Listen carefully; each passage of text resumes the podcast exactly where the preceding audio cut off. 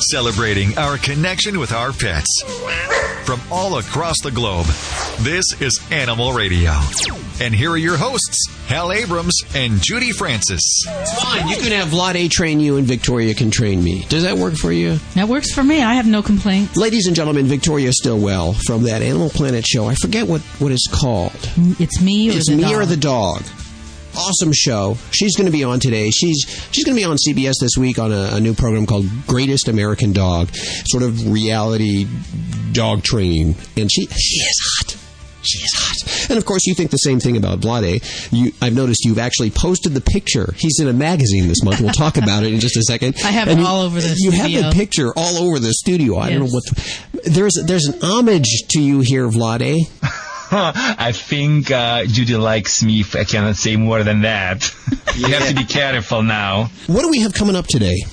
Oh, today you cannot believe. We're going to talk about three hilarious things which, uh, you know, dog, neither human cannot do at the same time. And also about five quickest tips I will share with you, listeners, how to get respect out of your dog in no time.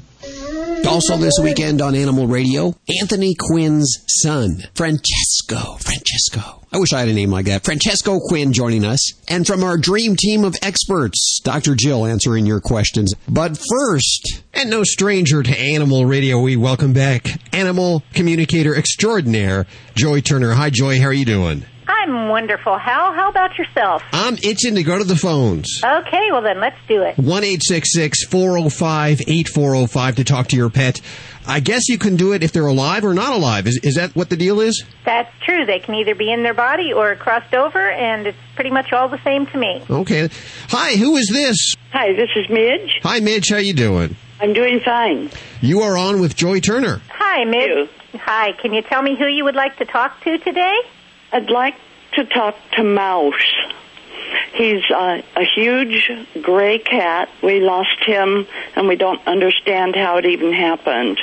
He just never has really left our yard without us. We were out of town, and uh, he was found about 50 to 100 yards away, and he had been, you know, really like eaten. Okay, hang on a second while I get him. Pardon me? Uh, hold on a minute while I get him. Okay. Okay, okay. Mouse, first of all, the first thing he says to tell you is he is sorry. Oh, good. He was out. He decided to get adventurous. Hmm. He said he doesn't know exactly what, but something bigger than him. Um, do you have coyotes around where you live? Yes, we do. It feels like that to me when he shows me what it felt like that grabbed him. Did did the animal come into our yard? He says yes. Okay. And again, he says he's sorry. He was just being a little more adventurous than normal. Uh, it was he, he's an was an older cat, and we just loved him. He chose us so long ago. He says yes, he loves you, and he really needs you to understand that he hears you when you talk to him or you think about him. Okay. So you can talk to him anytime you want to. You may not hear him, but he always hears you and he always feels your love. Okay. Good. And he wants to know if there's anything that he can do to help your heart not hurt so much. Just to know that he didn't suffer. Gosh, that's been so awful. I could imagine that. He said no, he his neck broke and he was gone pretty much as soon as the um what- feels like he calls it a dog, but it feels like a coyote to me. Hmm. Almost as soon as that grabbed him, his neck was broken and he was gone. No, there's not loose dogs here. Okay. Uh, it's just occasional coyotes, and there's a cougar. Okay, well, it doesn't feel like a cougar. It feels like a, a dog type animal got him, so it must be the coyote. Thank you so much. You're very welcome, Midge. Joy, if somebody wants to talk to you during the week, how can they do that? They can go to talkwithyouranimals.com. They can email me at joy at talkwithyouranimals.com. And of course, you can get your Joy Turner fix five days a week at animalradio.com. Joy, thanks so much. We'll talk to you soon again. Thank you very much, Hal. You're listening to Animal Radio. You can learn more about today's guest at animalradio.com. Log on, learn more. Remember, the advice you hear on today's show is for entertainment purposes only. Please be sure to consult your own vet regarding your pet. Celebrating our connection with our pets. From all across the globe, this is Animal Radio. And here are your hosts, Hal Abrams and Judy Francis. In just a couple of minutes, minutes, Victoria Stilwell is joining us. See, as you makes me talk like Yeah, that. You always stutter when you try to say her name. Well, you know, we've had celebrities, we've had legends, heads of states, all kinds of icons on Animal Radio. Go with me on this, okay? Uh, um, yeah. Well, of course we have. We're Animal Radio. but she's the first one that just she makes me nervous. She's hot. She can train me anytime, and whenever her show's on uh, Animal Planet, I'm watching it. And of course, don't forget this Thursday on CBS. She's just what? What is the name of that program? The greatest American dog. Greatest American Dog. And we'll give you. A, we'll post all that information at animalradio.com. That's at uh, 8 p.m. Pacific and Eastern on CBS. But right now, Dr. Jill, how are you doing, Dr. Jill? Oh, I'm doing great. How are you doing? Very beautiful day here. What about there in uh, Joyzy? It's beautiful. It's beautiful. We had a lot of storms this weekend, but today it's beautiful. Good. I'm glad you're drying out there. That whole part of the country there, especially the Midwest, seen a lot of water and a lot of animals, Yeah, of course, displaced because of it. And we're so It's dry. horrible, but you know those Midwesterners are tough people. They're out there sandbagging and helping their their neighbors. They're um, it's a different breed out in the Midwest. They're a rougher, tougher type than I know than we are here in the West. We're kind of wusses here in the West. In New Jersey, we just try to save ourselves and get away. but in Iowa, they want to they help each other. In a couple of minutes, we're going to go to the phones to answer some questions, listener questions at 1 405 8405. But we have questions here at the Animal Radio studios, and we hear these same questions on the phone line, so we figured, why not ask them? We'll, we'll probably uh, kill a few birds with one stone. Why don't we? Why can't we come up with another? That's such a horrible analogy. I know. Killing birds with cats have allergies. I think that's what they have. These cats here have allergies, and they're they're scratching their foreheads around their ears. And it seems that it may be seasonal. It seems that uh, for us, we have cats that go out into a cattery. They're not outdoor cats, but they do go outside. And there's a lot In of a cat fence there- it- cattery. it's actually a dog run repurposed uh, for a, for a cattery. Um, Okay. They're all itching, all have red ears, and let's see. In the, in the last couple of days, we got two emails from people in this area, and one from somebody in Las Vegas asking about this very same thing. Uh, do cats get allergies this time of year, and what is the best way to deal with them if that's indeed what it is? Well, it, you know, just from listening to you, it sounds like there. It sounds like some type of an allergy. The problem is, is it's hard to figure out what they're allergic to because it could be so many different things, and different skin conditions can look exactly alike. If it's around the head and the neck, it probably. I mean, it most likely isn't a flea allergy. Usually, flea allergies are scratching all over and mainly above their tail bed, but they they could scratch on their head. Um, it could be something, you know, pollen or, or change in the, you know, in the grass or the environment. It could be so many different things that it could be. And it could even be food allergies, but it would be weird for them all to have it at one time. So the, the problem is, is, you know, if you look at the cats, a, you know, a veterinarian can look at the cats and they really can't tell what they're allergic to. They can just see signs of, of allergies, which are itching and scratching and pulling the hair out and the little bumps. Do you feel bumps on their head? On their ears? Yeah, the little tiny bumps. It feels like um, someone put pepper on them or something. Mm-hmm. That sounds like it's it's miliary dermatitis where the skin is irritated and these little tiny um, like little bumps are, are on their skin. So it's it's very classic signs for allergies. The way to figure out what's wrong with them is to actually see a veterinarian, and I always recommend to see a veterinary dermatologist if you can find one in your area. And veterinary dermatologists are similar to human dermatologists; they're experts in that field, and they can do some testing. They they do all kinds of intensive testing, and they can find out exactly what it is. And you know, it could be an inhaled allergy. It could be something they're eating that's an allergy, or it could be a contact allergy. So they do some things to figure out what it is, and they can help um, get your pets back to normal pretty quickly. So the really the only way to determine is is take them to the vet and let. And it's something probably should not be ignored. Is that correct in most Yeah, cases? it's, yeah, it shouldn't be. You know, if they're all itchy and scratchy, and especially the miliary dermatitis, it can get even worse, and they're just not comfortable. I mean, there's some things you can do to give them relief at home before you bring them into the vet. You can give them, um, you know, a bath with something like oatmeal, which is a natural, soothing. Um, ingredient. You could shampoo them and rinse it really well, but it's it's really not safe to give them any other you know any medication at home unless you do talk to your vet because some things that could be completely safe for us can be very dangerous to your cat. What happens if you leave it untreated? You know, if you leave it untreated, it irritates the cats, and the cats scratch at their ears, and they can really, def- you know, um, deform their ears from scratching. And, and um, I have a cat that was a street cat, and she looks like she's a Scottish fold. Her ears are all flipped over if you look at her from far away. And if you feel her ears, they're very thick with connective tissue because she probably had ear mites for years Oh, and no one had treated her. And it- she just, her ears were all crunchy and crumpled up and they, they looked horrible when I found her. Oh, are Scottish Um, so- folds more predisposed to this? No, they just have a naturally flipped over ear. Okay. So when people see my cat, they think she's a special breed. And then you look at her closely, oh, I see. Because from far away, it looks like she has her ears are flipped over on mm. purpose, mm-hmm. like a Scottish fold.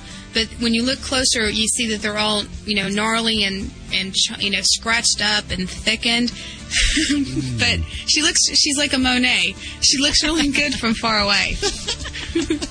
Just like me. Up close, she ain't no, you know, she ain't no beauty. You're listening to Animal Radio. You can learn more about today's guest at animalradio.com. Log on, learn more.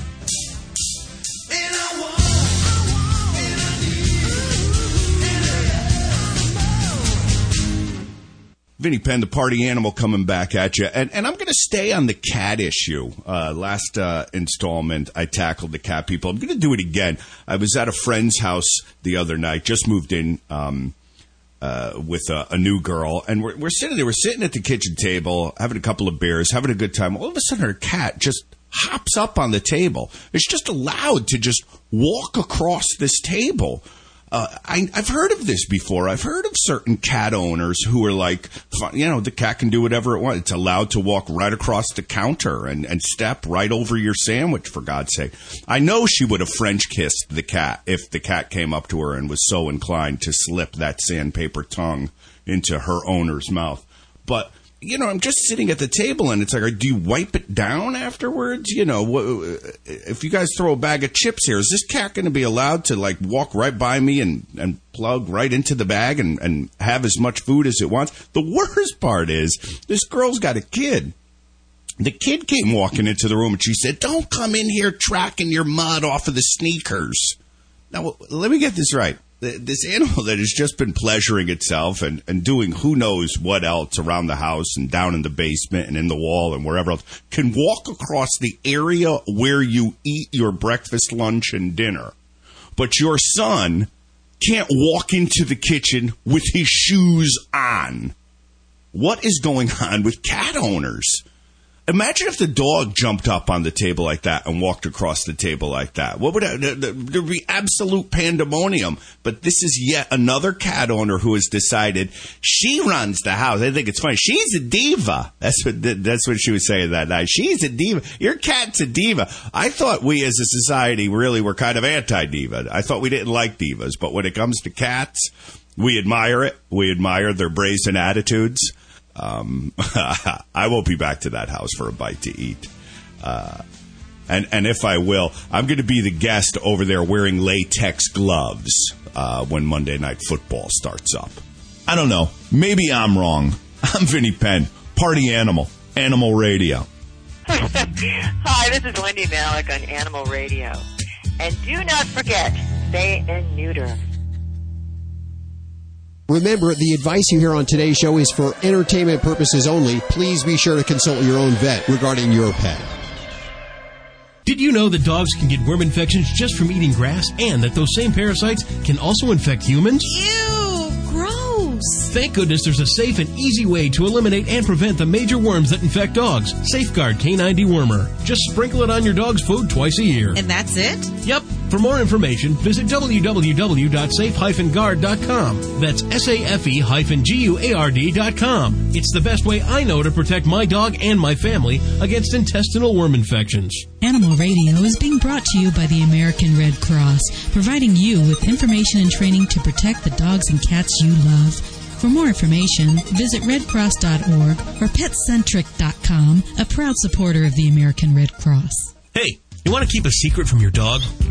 It's the new fish sticks from Canine Caviar. They're good for your dog's teeth, gums, and also his achy joints. And fish sticks from Canine Caviar are 100% natural, completely digestible, and contain no chemical preservatives, additives, or fillers, and they're low in calories. But don't tell your dog that. All they care about is that they taste good. Get your dog fish sticks at caninecaviar.com. That's www.caninecaviar.com.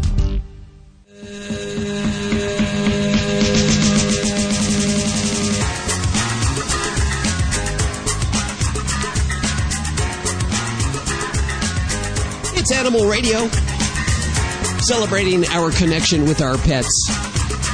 Thanks for joining us. 1 405 8405 is the number. Love to hear from you. If you have a question, a medical question, our on call vet, Dr. Jill, will be joining us this hour.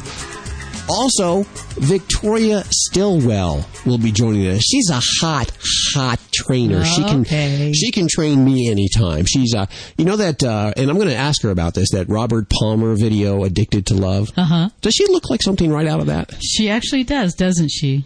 I wonder if she, she's probably been told that a million times. And of course, she's on CBS this Thursday night uh, for Greatest American Dog. She's one of the judges, and she'll tell us all about that in just a couple of minutes. Vladae, how you doing? You want to go to the phones? You know, CBS contacted me. They put uh, top uh, dog something top dog show, but the um, role which they offered to me was very shallow, so I refused it nicely. And no, it was just like com- competing with different. I mean, um, it's competing with my dog against another people for some type of obedience trial, like top American dog. That's not Greatest American Dog? yeah something. They, they call me first. And who's your agent? That would have been great, Vladdy. That's what we're talking about. It's this Thursday on CBS. It's a big deal. I'm amazed you turned it it's, down. All over the country, Vladdy. I know, but it was it's two it's a two man, so the two people. It's not. Oh, no, no. man. I would like to have my own show. So This would have been your That's a first step. stepping to- stone. That would have been your No. first step. no. It, uh, I knew what contest uh, content, content is. I, I spoke with the producer a couple of times. You know who referred me to that? Uh, your friend Arden. Arden. Arden Moore? Yeah. Hmm. It's the second People time she's talking about in conversation. I would like to get something reality show when the bloody goes and fixing the dogs across the country, going to the people's home and you know do what? what? I my strongest. That would have been a, Yeah. Okay, let's just two go. Let's- levels above that, though. shoot, No, it's on. not. Do you have a caller? Yeah, I'm here. so go ahead, shoot me. Hi, who's this? Cheryl, Hi, Cheryl. How are you doing? I'm well. How are you? Very well. You are on with the world famous Russian dog wizard Vladae. Hi, Cheryl. You don't need to uh, understand here. I mean, he's just sometimes says something, but even I don't understand. Okay. so go ahead. Um, I have a two and a half year old English Cocker Spaniel rescue dog that Okay. God bless your heart. we are having. I have two dogs. One I have don't have problems with that was a rescue. This one uh, we've had her for about two years, and every time, well, when we got her and we got her home and she was here, she was wild. She had never had any lessons in anything. So we've worked really hard with her. I did have a trainer with her. She was a submissive peer, urinator. Okay. And most most of that we've gotten rid of. But what Okay. she does, if we go away, or she did this very early on, she has several times over the course of the two years urinated on the bed with me in it. Okay. So uh, with you, uh, so so she jumps uh, on the bed while you're sleeping.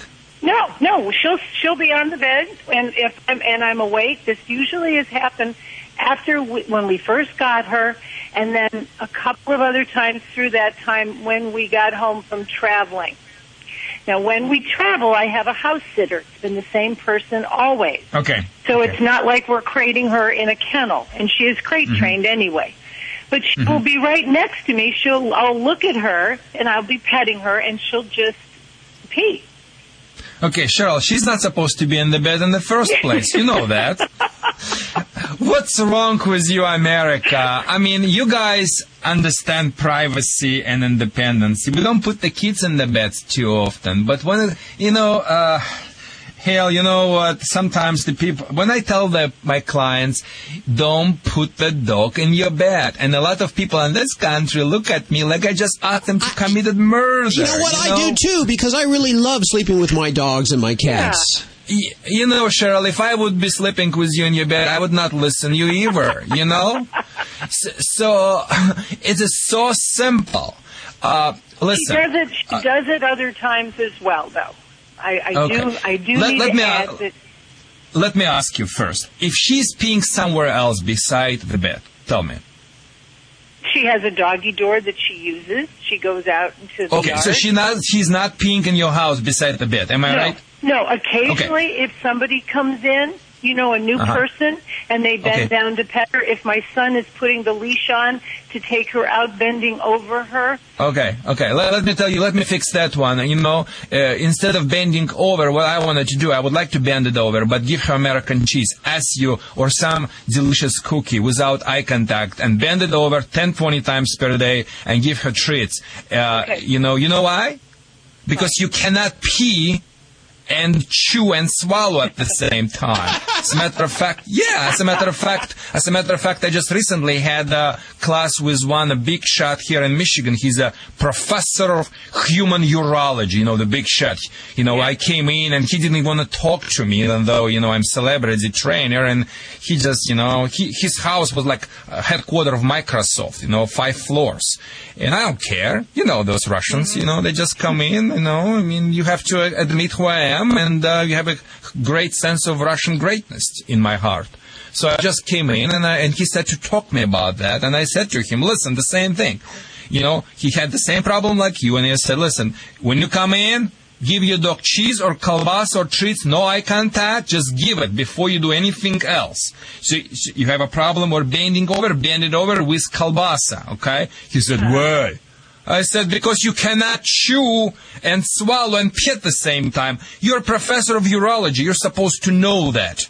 He said, really? I said, yeah, this is kalbasa. Go in the bathroom and try. He said, wow, I didn't know that. So that's the key is, okay, that's the thing how you're going to fix it. Now, second thing, I don't want that dog jump, I'm serious, I don't want that dog jump on the, on your bed. And what I want you to do, yeah. use the system of uh, balloons. Uh, inflate five, six balloons, uh, like air balloons. Air Okay. balloons. Uh, hell, if you don't understand what something, translate, please. I mean, I understand. air. We all understand air balloons. Okay. Okay, thank you. Sometimes Like at your speak with the- birthday last week, you had balloons. with- exactly. Sometimes I speak with the Michigan accent. That's the problem is. so I put inflate those bel- ba- balloons, whatever you call in English, tape them. You know that tape them to the Yeah. bed uh, around so the dog would see it. Uh, five six we need it, and after that put her on the leash and say. Come on, baby, I wanna jump and ball. I wanna jump. Don't tell her jump, so it not be fair. You're just provoking issue. As she comes close, pop balloon and make that sound. Ah, push, she backs off.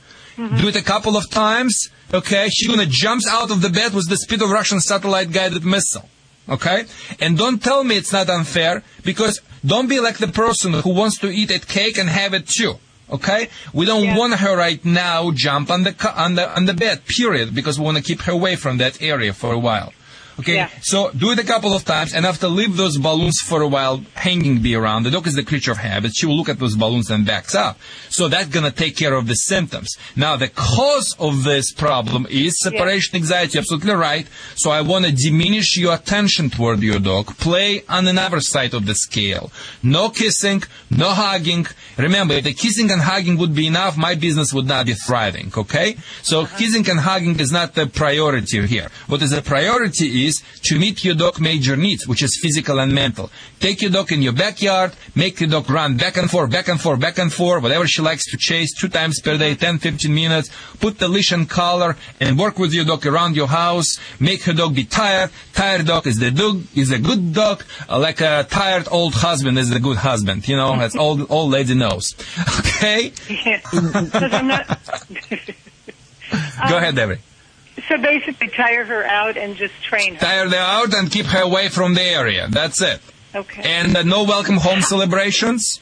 Okay. No kissing and hugging her constantly. A little bit give her cold shoulder. You know what a cold shoulder means? Yes, yes, yes. Okay, walk through your house like the Russian tank. Like the Well, Oprah walks sometimes. do this? Well, what about the other dog?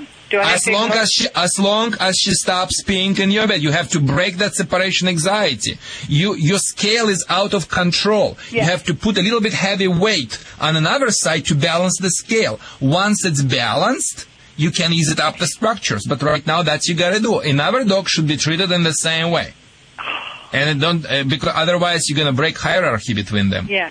How and it's nothing bad about this. Your dog wants to be treated as the dog. You know, uh, you want to treat your dog as the human, it's okay. But treat the dog as treat your dog as the dog before you treat your dog as the human. Some humans must be treated as the dogs before you can start treat them as the humans. You know Yeah. that. I meet the Yeah. people like that every day. How do I know if she's better? Because I don't really notice momentary day-to-day problems. You know, she this this she came with this nervousness, this anxiety, and just Okay, when we uh, think it's better, then she does something again. Like months ago, No, no, she'll no. do well. You know how you know that? You, do, I mean, you gotta listen to me. You have this is things. I mean, I'm seeing these things ten times per day. I mean, it's a thousands dogs been for me. You gotta do two things. Now, if you want to get a faster result, check the pri- product by name Pro Quiet. Pro Quiet. Um, this is the Pro Quiet. This is a product based on L-tryptophan, which is turkey has amino acid. So give it to her every day on top of everything which I said that will calm her down as well. So now you're gonna hit hit them all. You get her, you address her needs, you increase her confidence, you break dependency on you, and now you can a little bit make her relax by using uh, ProQuiet. You know that's the that's the quickest way to to and more effective way to deal with your problem. Okay. Okay. Yes. Thank you very much. Thank you very much. Thank you for your Bye. call today. I think you could use that same um, uh, balloon trick on your husband if you want to keep him out of the bed too. I'm just if it's old, if it's old husband or the young husband, it depends of the. It depends how old is the husband, you know. if it's young husband, you don't want it to put the balloons around. Oh gosh. Thank you. oh gosh, yeah, that's why when the Vladi talk, the phone is up hook because you know I just tell the truth as it is. Dogs or cats, horse or emu, animals are people too. Thinking of flying to Florida with Fido? Lisa Weisberg from the ASPCA says the safest place for your pet is under your seat in the main cabin. Be sure your pet is properly identified with your contact information. A checkup with the vet is always a good idea. Some short-nosed breeds like pugs and bulldogs have trouble getting enough air in flight. Contact your travel agent to find out what animal health documents might be required where you're going.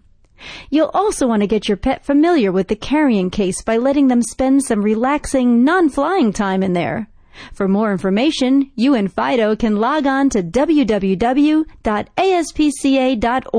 slash travel tips. I'm Britt Savage for Animal Radio.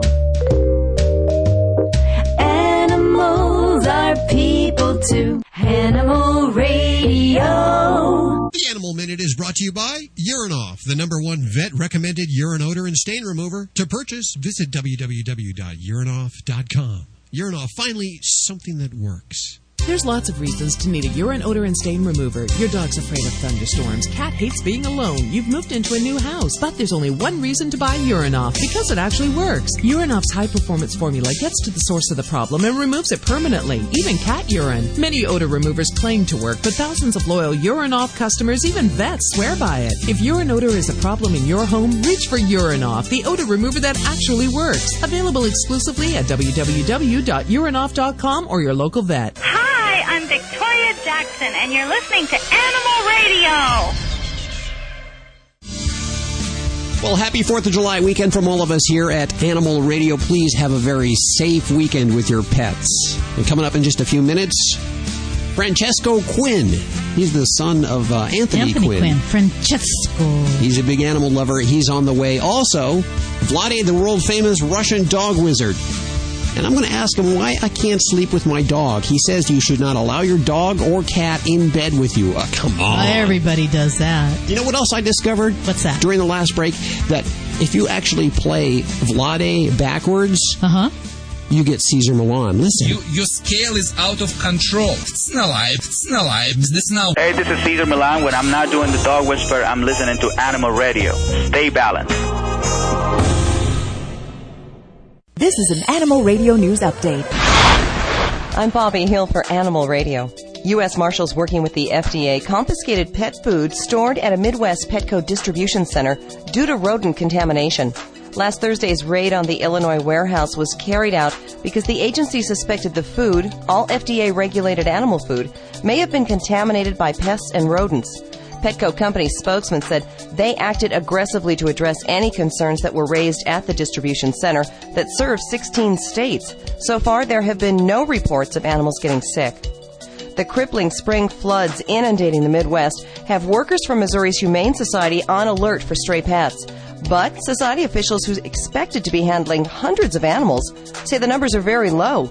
The Humane Society worked hard at getting the word out ahead of time, and pet owners got out with their animals before the floodwaters rose.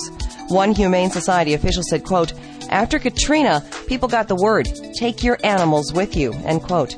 In Missouri, residents who weren't able to take their pets into shelters were told where to board them temporarily. Veterinarians opened their offices to become temporary kennels, and so did the Pike County Fairgrounds, who took in six dogs and a miniature horse named Charlie. Environmentally concerned pet owners in the Big Apple were treated to some global saving ideas at Manhattan's Going Green with Pets conference at the Metropolitan Dog Club last weekend. Earth conscious pet owners were given the recipe for creating biodegradable kitty litter and taught how to choose the best organic shampoo for their poodles. The multi billion dollar pet care industry sees the green minded pet owners as an up and coming niche worth hundreds of millions of dollars in the U.S. I'm Bobby Hill for Animal Radio. Get more breaking animal news at animalradio.com. This has been an Animal Radio News Update. Get more at animalradio.com. Celebrating our connection with our pets.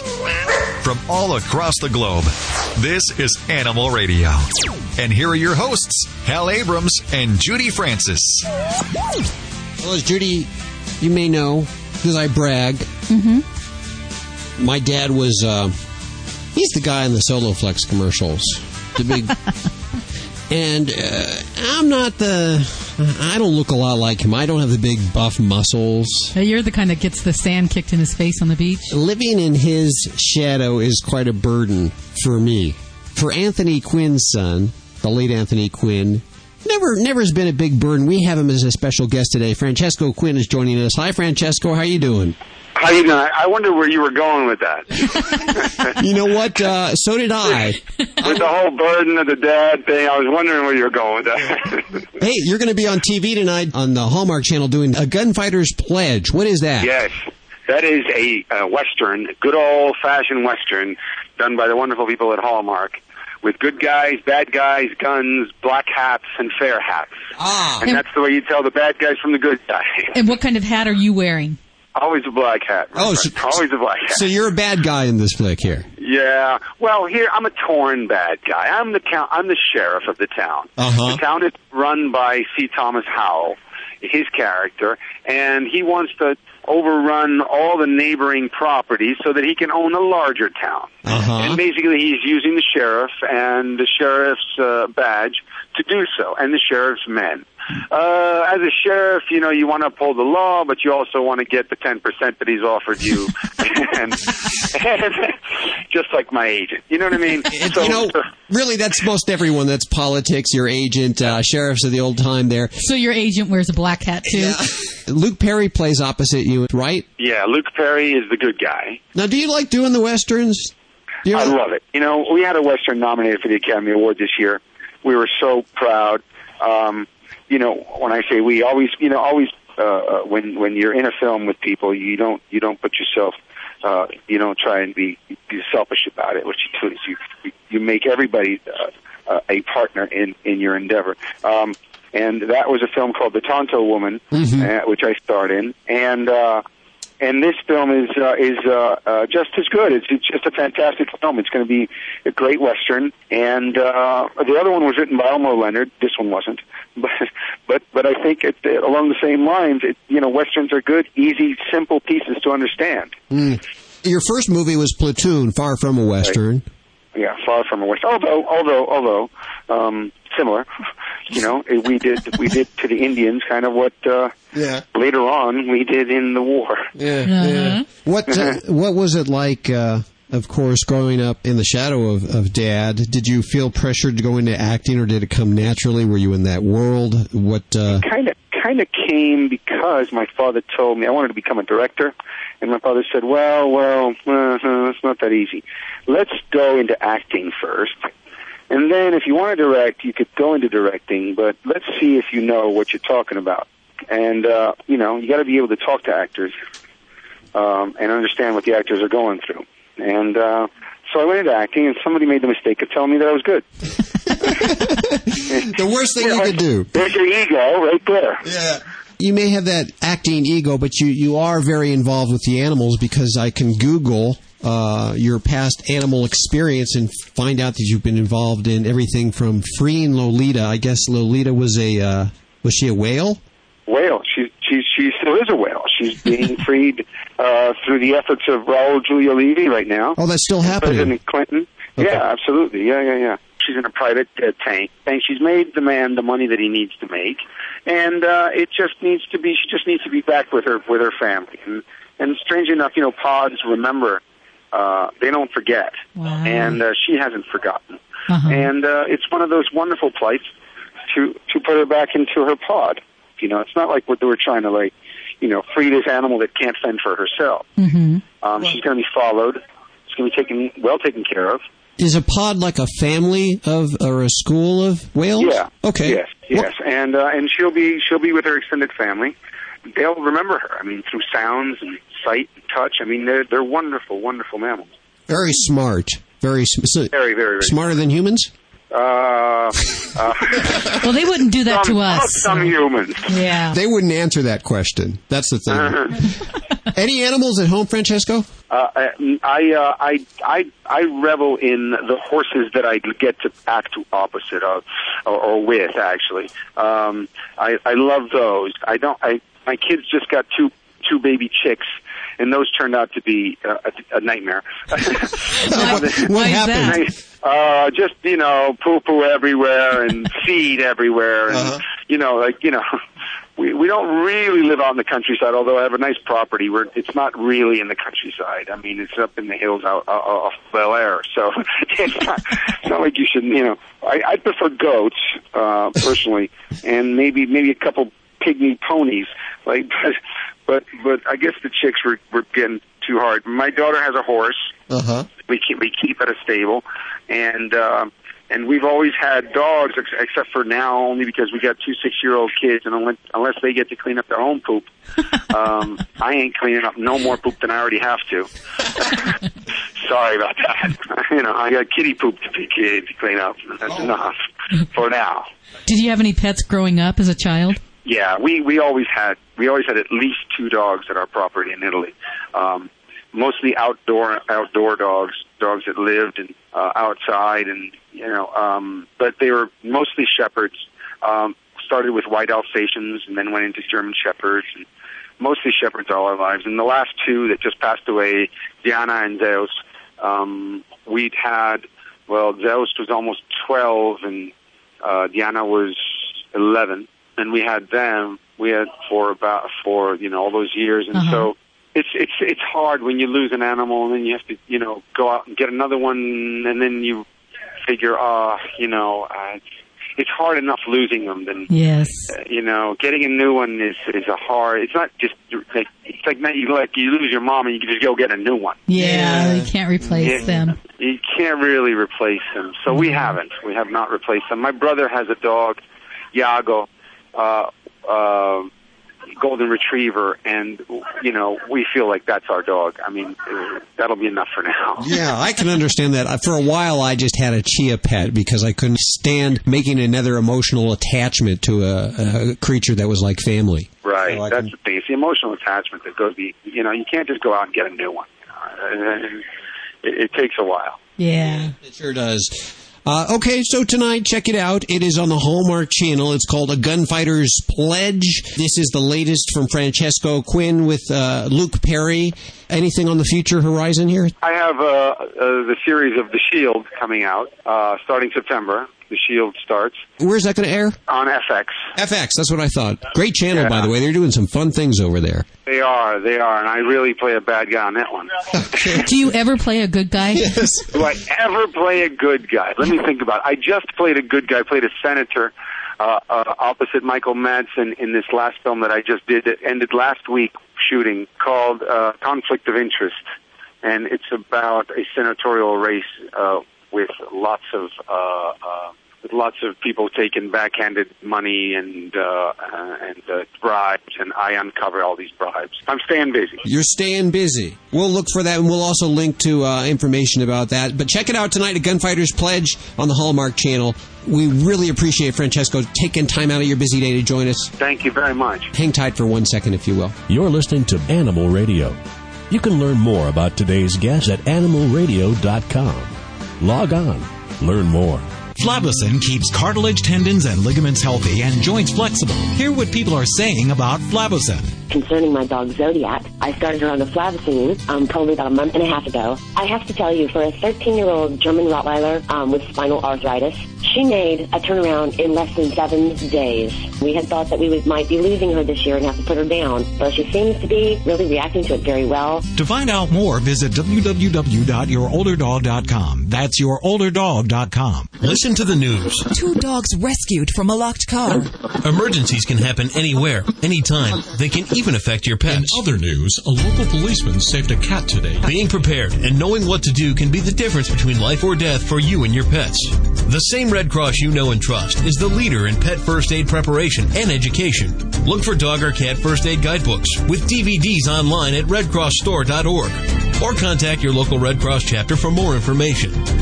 The Red Cross is helping protect our pets. Hi, I'm Jay Moore, and as a sports fan, I can tell you there's nothing quite better than spending a day in the park playing catch with a beautiful lady. Like Shirley, my dog. Listen, adopt a pet. They are the most loyal companions you will ever have. Visit pets911.com or call 1 888 PETS 911. Hooray! For more information, go to pets911.com. Proud to be a partner of Animal Radio. Did you know that dogs can get worm infections just by eating grass and that those same parasites can also infect humans? Protect your dog and your family by deworming your dog twice a year with Safeguard Canine Dewormer. For more information, visit www.safe-guard.com. That's E S-A-F-E-G-U-A-R-D.com. Who knows what's best for your pets? You do. You and pet lovers just like you. At zootoo.com, you share your experiences with pet products and services, see how other pet lovers rate them, and say what you think about anything related to pets. Best of all, it's absolutely free, and everything you do on zootoo.com earns points to help your local pet shelter or rescue group. That's Z-O-O-T-O-O dot com. Zootoo.com, bringing pet lovers together to help pets and each other. Celebrating our connection with our pets. From all across the globe, this is Animal Radio. And here are your hosts, Hal Abrams and Judy Francis. You know, the announcer guy gets on every week. He says Hal Abrams and Judy Francis, but yes. frankly, there's there's hundreds of characters. It's a dream team of animal experts that can help you with your problems, or if you just want to say hello. It's all about the animals. And of course, every week we have the world famous Russian dog wizard. He is exclusive to Animal Radio, and he is Vladae. And Vladae, I got to ask you a question. You know, I'm a Sure. am a kitty guy, not not so I much know a dog. that. guy. I know that. If you would like to hear somebody how hell can be sound, hell will be. Hello meow. That's the hell. okay, go ahead. I want to know how can I get my dog to respect me? Let me tell you the five major points what you can do today and or right now to get respect out of your dog in no time. Number one, say what you mean and do what you said. Be the man of your words. Be the lady of action. Number two, terminate democracy in your household. The first thing the Vladae comes in American household, he tells them, ah, ah, ah, ah, people, all your problem in this household because you have too much democracy here. What else you expect from the Russians to tell you guys? Number three, terminate your dog's welfare. What does it mean by, by that? Nothing bad.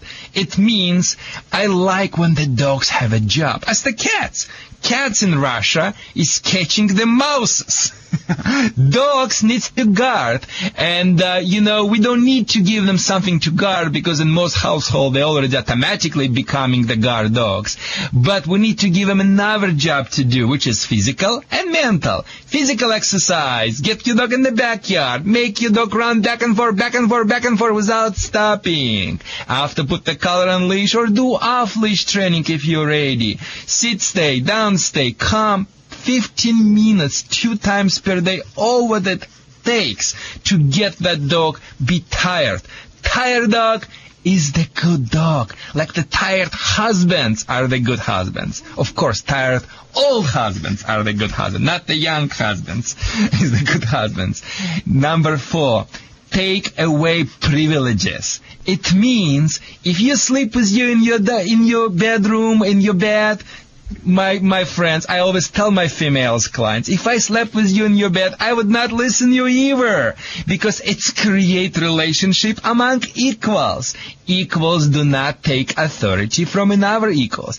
And number five, retire your dog from the security duty. I just learned, but by allowing your dog to bark in your household as police officer or security officer on duty, you automatically giving your dog um, sense so they are in charge. And when they're in charge, I gotta tell you, leaders don't follow followers. Okay, those five tips that Vladae just gave us, we're gonna post them at animalradio.com so you can check them out for your very own self there. Your bad self. Your big bad self. You can go see those tips right there. Animalradio.com. Also, we've been cleaning out the closets here at Animal Radio, and uh, because we are moving, we've mentioned this several times, and we put together a big doggy package. If you can tell us what Vladae said earlier, what are the three things that dogs cannot do at one time? What are the three things that dogs cannot do at one time? Call us right now at 1 405 8405. Tell us what those things were, and we'll get you that doggy package. Pets have to deal with the new baby, too.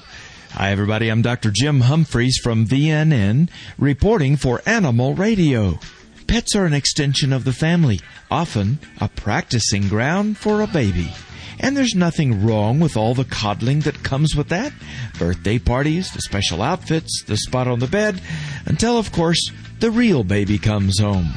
Bringing baby home to a place where a pet dog or cat has spent time staking out its territory is a serious concern for many new parents.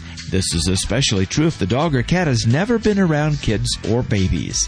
With cats, the most common thing, they urinate or defecate outside of the box, or they do some territorial marking. Most of the time, dogs just want to be involved. One big happy family. They want to check out the baby, and they might get a little too rough. Or you could be surprised. The baby might resemble prey because they're not sure if it's human or a little animal. To prevent problems, various humane organizations now teach a dogs to diapers type class. They teach techniques so that the pet gets used to the sounds and smells of a new baby. For cats and dogs, those are the most important senses. You should be able to give your dog or cat at least 10 to 15 minutes twice a day of pretty good attention. Play with them and include them in all the other family activities. You might get some baby lotion, put it on your hands and arms, and then play with your dog or cat. That way, the first time the baby comes in, the pets will get the idea that this is going to be an enjoyable situation and it won't be so strange at first. For the Veterinary News Network at myvnn.com, I'm Dr. Jim Humphries reporting for Animal Radio.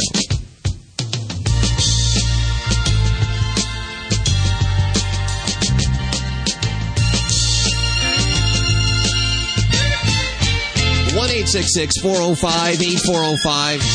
It's Animal Radio. Hal and Judy and you. And of course, Vladae, the world famous Russian dog wizard who celebrated his birthday last weekend. What did you do, big guy? Uh, it was a wonderful party with American balloons, you know, all American traditions, and of course some Russian traditions, which is caviar and a lot of vodka. Vodka? You know, Vodka? vo- Vodka? vodka. You know, vodka. It's a sorry for Michigan accent. Vodka. And, and the right name is vodka. Okay. Okay. And as a mat- vodka. And as a matter of fact, vodka. Yeah, I am. Uh, you can list it on the website. You people should know. so I, I'm collecting a lot of vodka, vodka from Russia. So when one day I'm gonna meet you guys in Los Angeles, Yes. soon it's gonna be, hopefully it's gonna be soon. We're going to have a great Russian party with you, you know, and the hell will taste all of them, and he will be so happy. So probably he will go on the floor like like going out like a cat going out of the studio after that. And one of the best vodka in Russia or vodka is the Putinka in the talking of the Russian President Putin. You cannot make the bad vodka in Russia and name it by and give it name Putinka. You'll be dead dog in no time Yeah. if you do that. Do we, do we possibly have a winner here for the big contest here? What are the three Wow. things that a dog and a person cannot do? And I got to stress again At that the you, same time. you actually tested this. You actually tested this with your urologist. Let's go to the phones. Hi, Professor who's Ross. this? This is Ellen. Excuse me? I'm a smoker. My name is Helen. I'm a smoker. He- Helen? Helen? Helen. Yeah, you're a smoker? A big fan of the show. Yeah, Hal, you know that. I call you all the time. Yeah, I think uh, I think we've spoken before. Helen. You've had to change your number because of me, Dollface. You know that. Yes, yes, yeah. Well, welcome to the show, Helen. Thank you, doll. Love you. Long time listener. Short time attention span. Me too. We you know don't what? You, we don't know what's the better to be a smoker or drinker, so it's okay. I mix. I do a little of each. okay. Depends on the day. Right now, it's uh, it's time for another drink. Oh, it sounds it washes, like me. I washes down I the like- phlegm. I like three things. I like a good cigar, I like a wonderful vodka, vodka, and a wonderful woman. That's the three things together comes wonderfully. And when we go to the Los Angeles, I will invite Hale to the Russian restaurant. We'll have a, these three things. Uh, I will not take the Judy with me. well, maybe Helen. know. Maybe Helen could come I was along. gonna say it sounds like I a can do a perfect double match. date. I don't shave my legs. Is that okay? You know what? You sound like you'd be a perfect uh, match for Vladae. You know, I'm just saying. That's what I'm. Exactly, exactly. Are you single, Dollface? Are you asking me? Yes, you face. Dollface. Okay. Doctor. Okay, you're asking me if I'm single I'm or not. you, are you okay. single? Yes. Uh, wh- what is your? I'm right now. Currently, I do. But what your shaving, what your not shaving legs has to do to the to I'm single or not? I still get it. Hell, could you translate me, please? Yeah, he this says, gentleman uh, has a uh, has some accent, uh, which I don't understand. Yeah, uh, well, uh, who do you want me to translate? Vladae says that uh, apparently, if you don't shave uh, your legs, that he's probably not single. breaker. That's a deal Yeah. breaker. Okay, Dollface, I'll shave for you. I talk right now. Uh, it's my show. Okay, sit down, stay. Uh, uh, listen, in America, everybody's uh, kind of crazy about the hair. I mean, people in this country wants to shave everything. They shave their hands, they shave their legs, their chest, their back. Tell me, please, help. what is the wrong with the nation? Why everybody is just, you know, so afraid of showing the human hair and the body? Tell me, please. You know, I really don't understand it myself. I've actually shaved a heart shape out of the hair on my back, and you know, some ladies really dig that. I dig manscaping. You dig la- manscaping. I love manscaping, Dollface. Uh, Helen, uh, you, you called to answer about the, the three things that uh, humans and dogs cannot do at the same time. Do you, do you have any clue there? I, I believe I do, Hal. They cannot pee, they cannot chew, and they cannot swallow at the same time. Wow. You're probably working for FBI. For for immigration department. You're gonna go I, after wa- me. I like watch that. a lot. I watch. A, I watch a lot of Discovery Channel. Oh boy. Uh, hell, this guy is dangerous. Just disconnect him. I mean, I made my pee, my pants pee now. He knows everything. He's like Polish man. They think they knows everything. Helen, Which, do- which dog did you interview to get this information? Who coughed it up? Was this Puffy or was this Lucky? Helen, Helen, we, we hey, thank we you can for. do a great show with that man. We need to invite him in Los Angeles too. Uh, Vladae, though, I have to tell you, it's not a man. Yeah, this is Helen. Helen. This is. Helen. This is. This is Helen. She's a little bit. She has a little bit of a rough voice, but that's. How long have you been smoking now, Helen? Well, I started when I was about seven and uh, 53. So, uh, give, or, give or take 20 years. But let me tell you this: I once I was a singer and a dancer, You are a singer and a dancer. and then I lost my voice. Oh. Uh, Helen, you hold on there for one second. Edit that in post production, dollface. Damn straight, you know I will, Dollface. I love. You know what, Helen? I love you a lot, and, Love and your show, I, baby. I, I got to give you a sloppy kiss.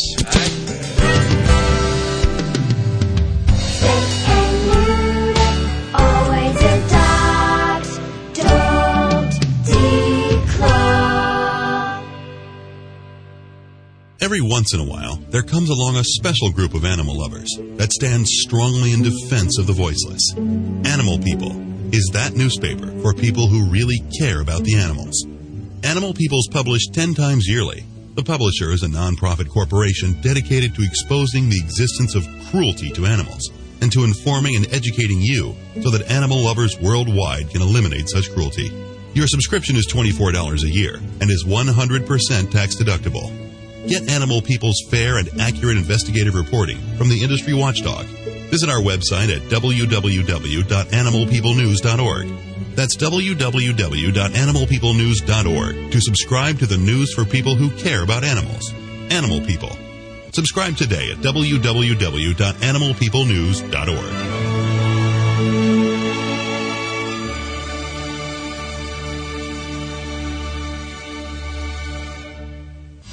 Celebrating our connection with our pets. From all across the globe, this is Animal Radio. And here are your hosts, Hal Abrams and Judy Francis. And I want whatever Dr. Jill's on. Chocolate, which is my secret. That's your secret is Ah, chocolate. Okay. Yeah, we need more chocolate here. One eight six six four zero five eight four zero five. Who's this? Yes, this is Mike. Hey, Mike. How you doing? Oh, just fine. Where are you Yeah. calling from today?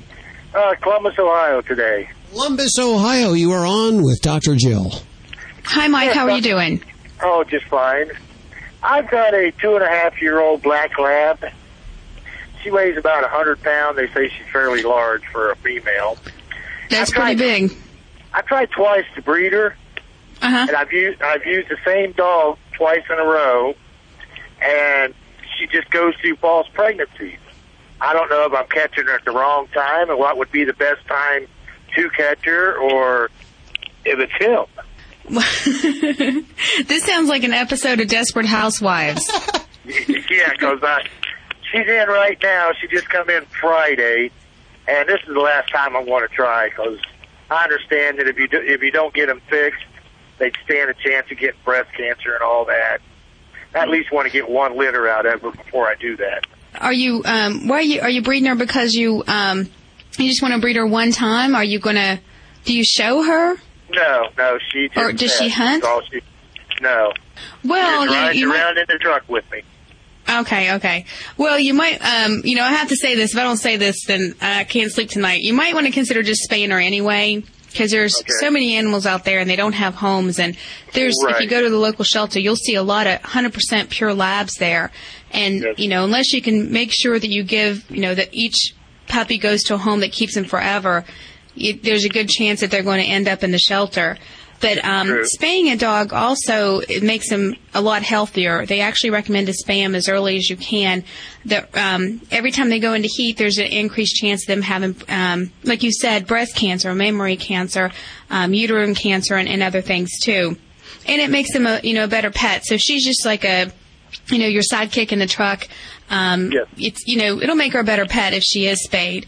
But if you if you did want to breed her, you know always if you're a responsible breeder.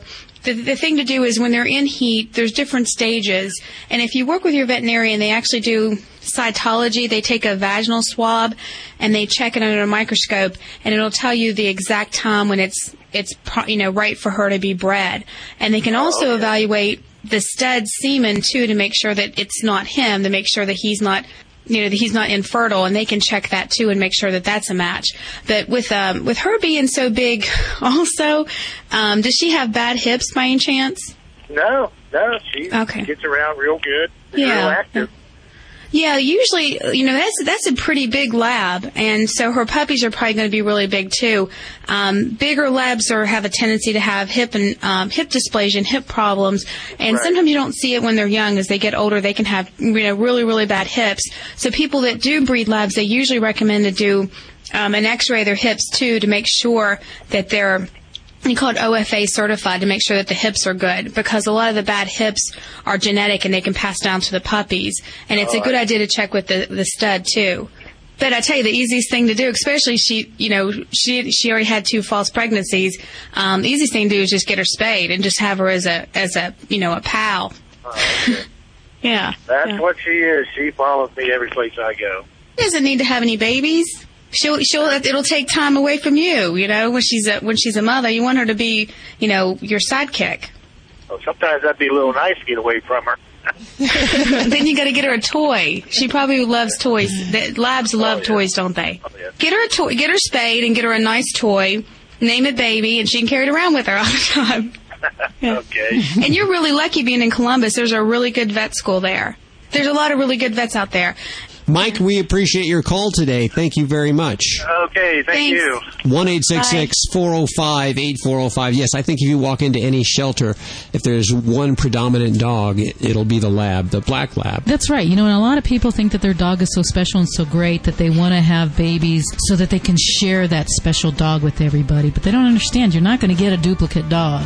You know, there's You no know, need a lot to of times the these babies are got behavior problems, or crazy, or mean, and they're not anything like the mother or father. Exactly. Mm. Yeah. One eight six six four zero five eight four zero five to talk to Dr. Jill right now.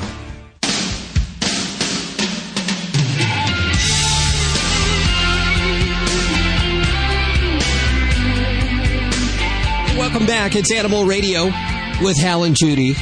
1 405 8405. We'd love to hear from you today. We're celebrating our connection with our pets here and maybe pets that have passed. We all have had pets that passed, and you know, they're like children to us, and you should never outlive your children, but unfortunately, with pets, in most cases, you do, unless you have a bird or a turtle, which may Mhm. outlive you. Yes, those are about the only ones. So after your pet, your your your dear friend passes, how do you celebrate his life? What are you going to do? You know, for several of the cats, we have uh, frames in the studio with paw prints in them, Mhm. pictures of them, little tufts of hair. Mm-hmm. But when I heard about this, I, I definitely had to get one of the founders on the phone.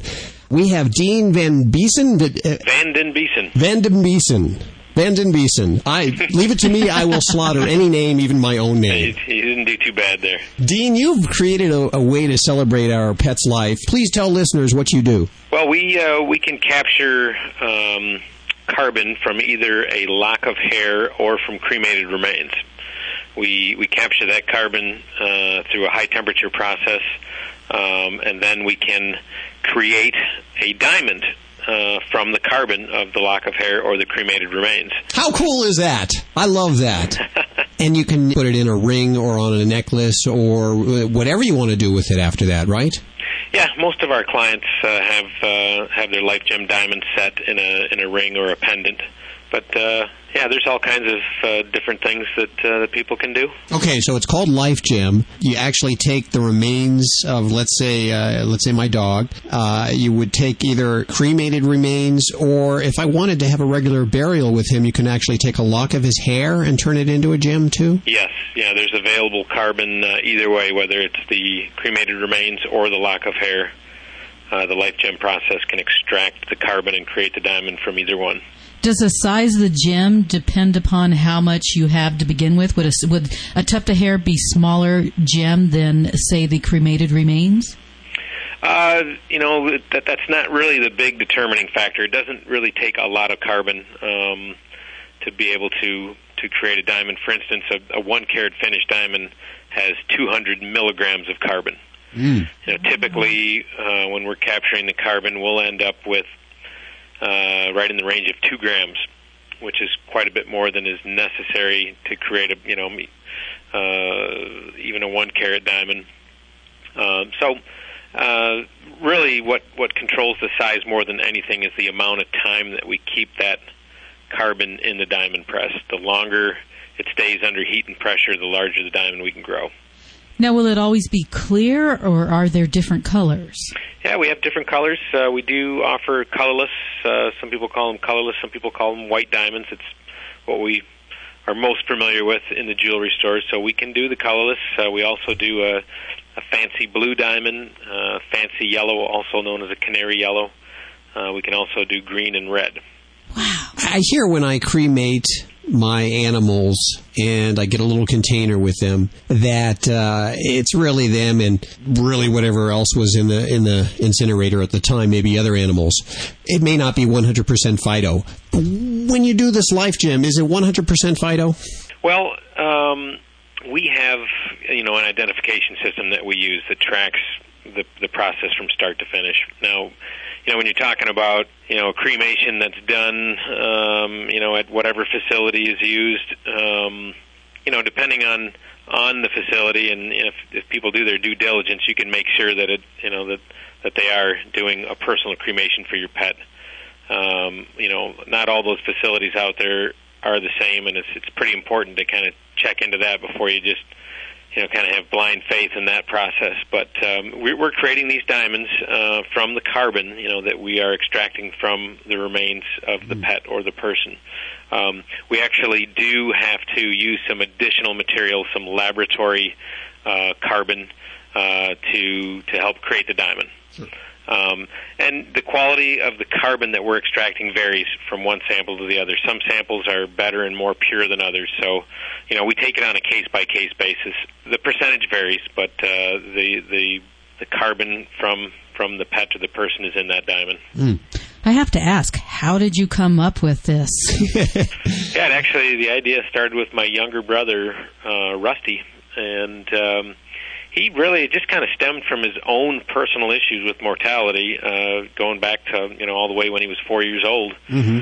and uh, you know he he became aware of his own mortality at a at an early age, and um, you know it's something that he came to accept as he as he grew older. But uh, the one thing that he never would accept, he just didn't like the idea of being buried, uh, and really didn't like the idea of just having his ashes put in an urn. So he, he Uh-huh. kind of spent his entire life trying to think of something that would make him feel better about his own mortality, and uh, he came up with this idea. Just started researching on uh, you know what what the body, the makeup, uh, the chemical makeup of the human body, and and uh, one thing that we all have in common is that you know carbon is the building block of all living things, and um, diamonds are made from carbon. So his research led him to uh, to this idea that you know if we could create uh, a diamond keepsake, you know, using the the carbon from the remains or a lock of hair, that that's actually something that made him feel more comfortable with his own mortality.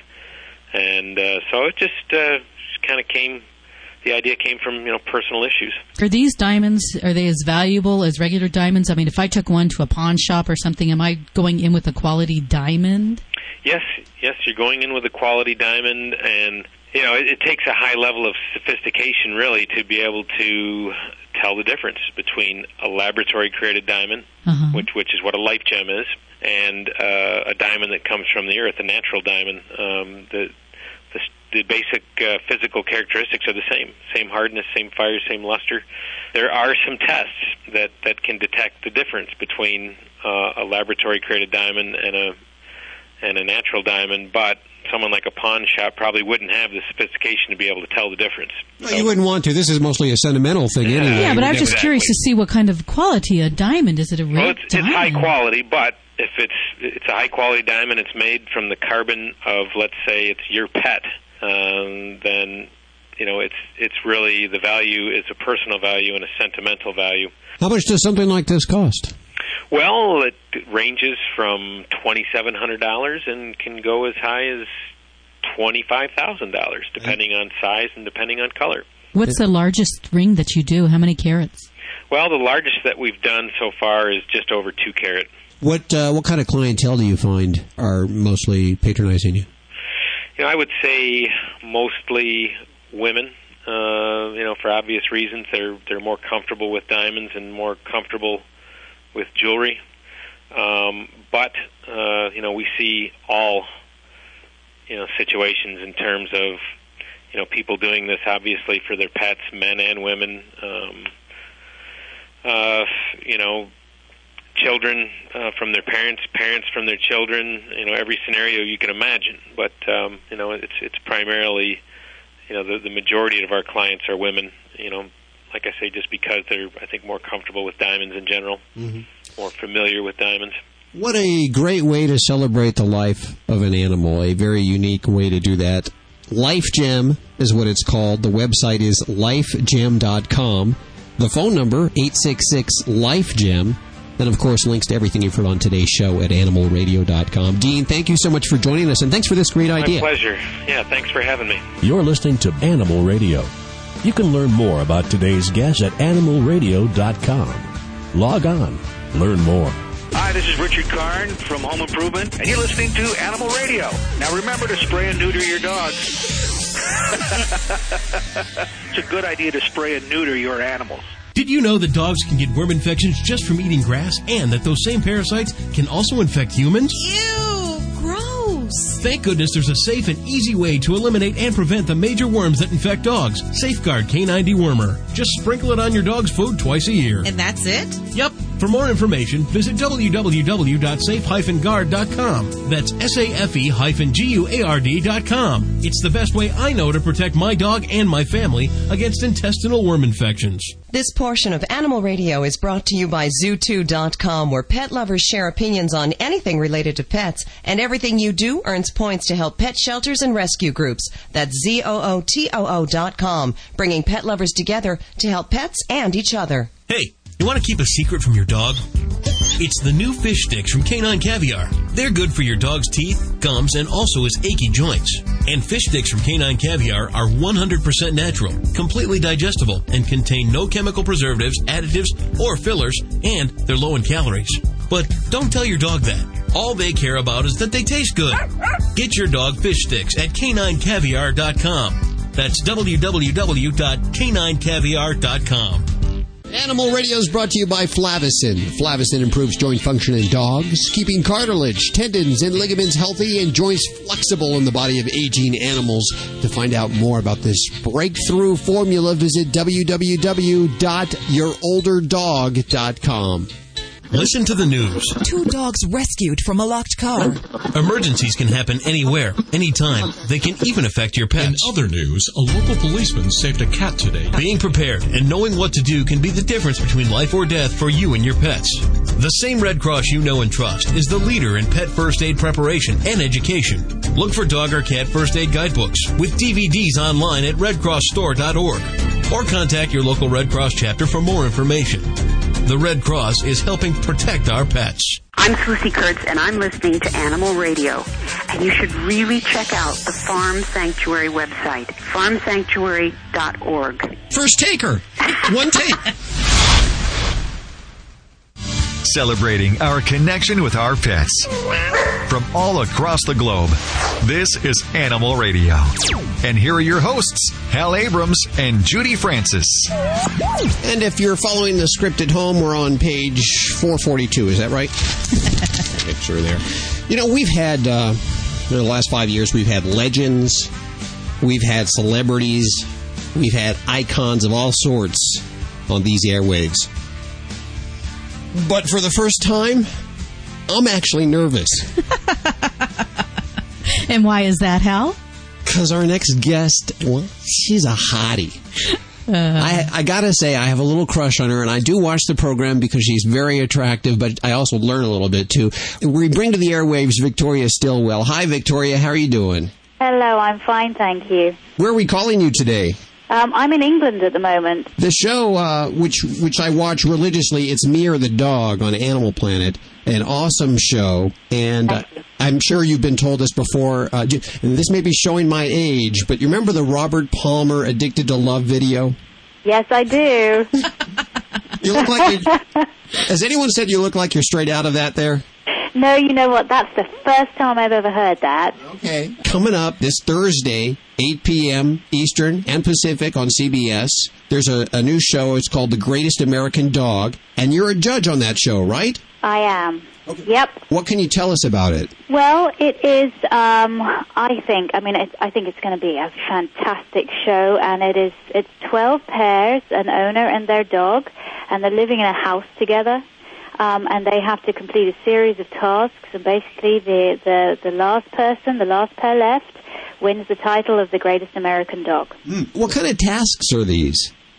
Oh, we have everything from um, major stunt work to agility to um, courage challenges to uh, painting to all sorts of things where the dogs are put through um, various tasks as well. And it depends on, you know, we're really sort of judging on owner-dog relationship and the way that these two cha- tackle these sometimes really difficult challenges together. What type of dogs will we see? You'll see, I mean, you'll see, gosh, everything from a boxer to um, a mixed breed, to a Brittany Spaniel, uh, bulldog, British bulldog. Oh gosh, so so many Boston Terrier, so many fantastic breeds of dogs here, uh, and of course it's the the owners as well that really really make it ultra colourful. How many were did you pick these 12 teams that are competing? How many auditioned? How did they get involved? Well, I think, I mean, the, the word was spread all over the United States, so they come from everywhere.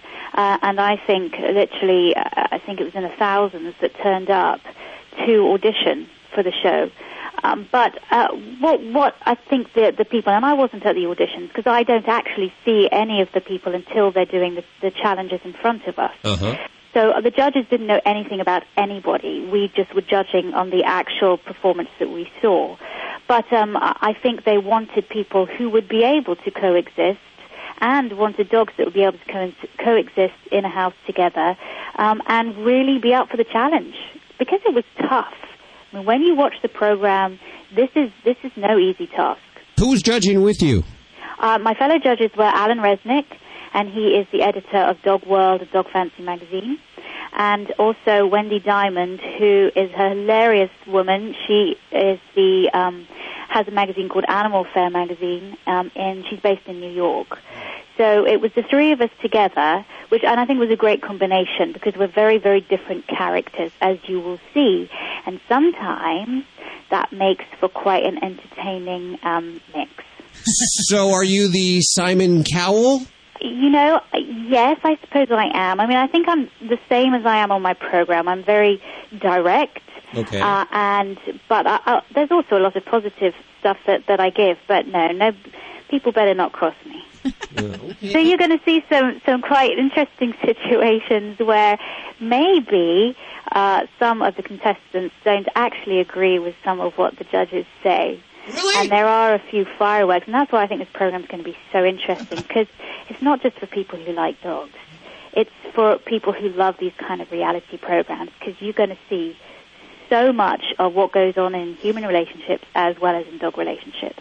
And the big bounty is what, a quarter of a million dollars, huh? quarter of a million dollars. I mean, people's, you know, when people get together for the first time, their their real characters don't come out, and then when they've been together for a while, then I think sort of the barriers come down, and you see how they really tick. And then when they're playing for quarter of a million dollars, then then the true characters come out. Oh, yes. it sounds like fun. It is fun. I I have to say it is fun. It was a great program to work with, um, uh, you know, to, to work on, great people to work with.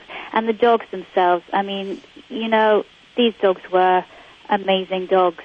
And the good thing about it, they're not show dogs.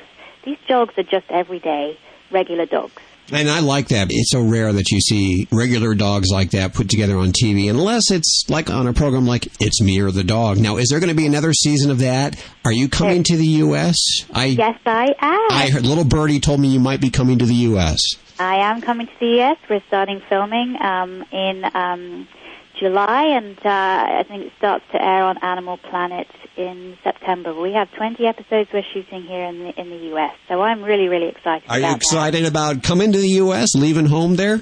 Um, I actually live in Georgia, so um, I, I, uh, um, my family live in England, but I also have a lot of family over in, in Georgia as well. That's really a Georgia accent that you have. A lot of people confuse that with an English accent, right? it is, isn't it? um, yeah, I love. I just love living there. I, I love the whole lifestyle of it. I love the weather.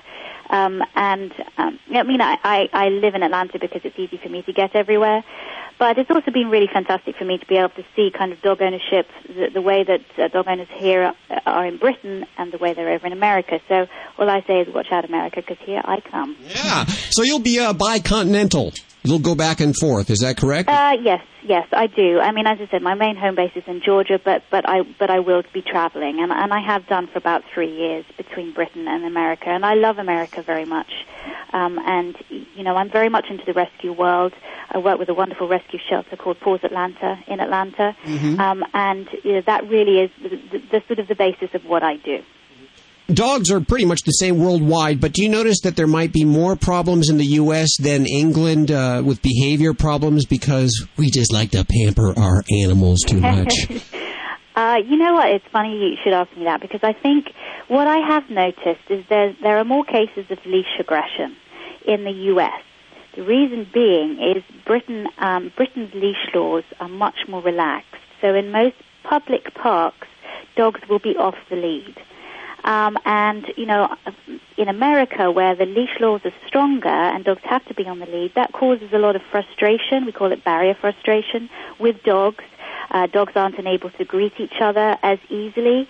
Um, it's much harder for a dog to greet when they're on the leash rather than when they're off the leash because they're sort of tied to the owner, as it were, and they sort of lose the ability to act naturally. Mm. So I think uh, I have seen um, uh, more cases of leash aggression in America. How did you start out to be a dog trainer? You kind of fell into it. You didn't start out to do that specifically, did you? No, I started out as an actor, um, and always as an actor you have to have a second string to your bow. So I started a dog walking business. Yeah, you know, it's a it's a difficult business. So I started uh, a dog walking business, and from there I met a load of behaviorists and trainers, and became really fascinated in what made dogs tick and how we humans could have amazing relationships with a completely different species and. I began, began to become fascinated with the whole world of it. So I gradually, over the years, um, left the acting behind and did dog training full time, and I'm very glad I did because it, it, I think it's one of the most rewarding professions you can do. Well, now you've melded them perfectly. Yes, and I never intended to do that, um, but uh, I was very much, I'm very much into the idea of getting the the whole sort of the reward based training message out to people. Because for so long uh, traditional trainers we've been training our dogs with more dominant theory and you have to be dominant over the dog and get the dog to obey you make dogs submissive to, to, towards you. And actually we found that it's it's much better for the dogs much better for the owner if you can train the dog to do something for you because it wants to and not because it's being made to so, uh, and this isn't a new message. This is a message that's been out there for a very long time, Mhm. but the general person doesn't really know about it. So, um, uh, I, I see it as my responsibility in these programs to be able to spread the word that training your dog in a positive way is all about fun and play and not about dominance and submission. Very good. Oh boy, I wish we. Yeah, go ahead. What kind of pets do you have at home? Yeah. Um, I have a uh, five-year-old rescued chocolate Labrador called Sadie, and a rescued cat we got her from in New York about seven years ago called Angelica. And we have two fish, and um, I wanted to get a snake too, but I don't think my husband was too happy about that. You wanted the snake. yes, like my my my my little girl, I have a four-year-old, and she is fascinated with reptiles. So I just wanted to get a smaller, uh, a a small kind of snake. I know nothing about snakes. Mm-hmm. But I have friends who who have them. They're very responsible snake owners. So uh, yeah, maybe, but there might be a few arguments in the household before uh, before I can get a snake in there. There you go. We'll see. Victoria, we thank you for spending time with us today. Of course, I encourage everyone to check out Greatest American Dog. It's on CBS. Yes, CBS Thursday at 8 p.m. Of course, links to everything you hear on today's show at animalradio.com. We'll link to more information about Greatest American Dog. Victoria, we look forward to seeing a lot more of you in the, well, the next coming year. Thank you so much. I'm I'm very honoured to be on this program, and uh, yeah, everybody watch it because I really think you're going to have a good time. You're listening to Animal Radio. You can learn more about today's guest at animalradio.com. Log on, learn more. Dogs or cats, horse or emu, are people too. Is your dog happiest when splashing around in a pool? Dog trainer Steve Dell says dog owners with pools should pool proof their pets. He teaches dog owners how to train their dog to get out of the pool, saying a dog would naturally swim to shore in a lake, but make it confused in a pool. They have to be taught where the stairs are. It sounds like a simple idea, but a dog can drown while panicking trying to get out of the pool. Dell suggests leading your dog into the pool by the stairs, then encouraging him to come back to you using the stairs to get out of the pool. It's also important to keep the pool gate closed to prevent accidental falls. For pets and humans alike, safety is an important part of having fun in a pool. I'm Britt Savage for Animal Radio. Animals are people too. Animal Radio. Hello, this is Dom DeLuise, and you're listening to Animal Radio. Love your pets, they'll always love you back. Remember, the advice you hear on today's show is for entertainment purposes only. Please be sure to consult your own vet regarding your pet. This is an Animal Radio News Update. Hello, I'm Kay Brown reporting for Animal Radio. A man in Bridgeport, Connecticut has been charged with assault with a deadly weapon after he ordered his pet to attack two police officers. Luckily for the cops, the nine foot long python didn't obey.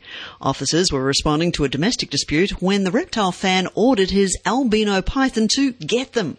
It didn't, but the cops got him and the snakes now at Bridgeport's animal shelter. A British dog breeder has had a lucky escape after a gang of thieves stole seven Staffordshire Bull Terriers in a terrifying machete attack. One of them had earlier pretended to be a potential buyer. Helena Barty thought she'd never see the five pups nor their parents again, but incredibly, police were able to rescue one of the pups after intercepting the gang's attempt to sell it for $2,000 at a railway station. Unsuspecting buyers had responded to an internet ad, and there are now grave fears that the remaining staffies might be sold for fighting. Folk living in the city of Helena, West Helena in Arkansas are furious their community has gone to the dogs and they blame their local mayor. Why? Because Mayor James Valley decided that the city's animal shelter wasn't good enough and that the strays it housed would be better off in the wild. So he released 10 dogs into a nearby forest. Animal lovers around the world have condemned Mayor Valley's actions, while locals living near the forest say they've already seen some of the dumped animals and they're frightened that the now starving dogs might attack. And an American woman has lived through every new mum's worst nightmare. She was woken by her baby crying and found a 30 centimetre snake wrapped around her seven month old daughter's leg.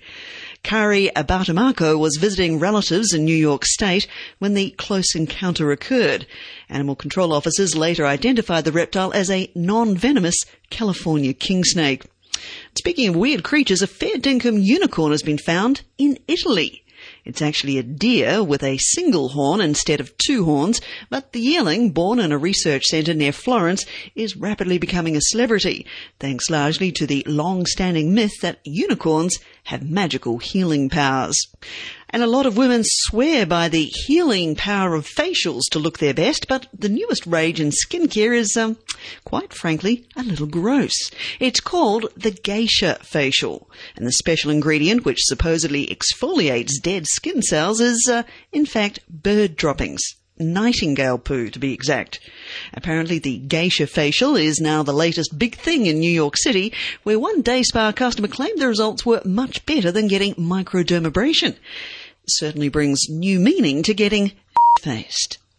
I'm Kay Brown reporting for Animal Radio. For more information, go to pettalkradio.com.au. This has been an Animal Radio News Update. Get more at animalradio.com.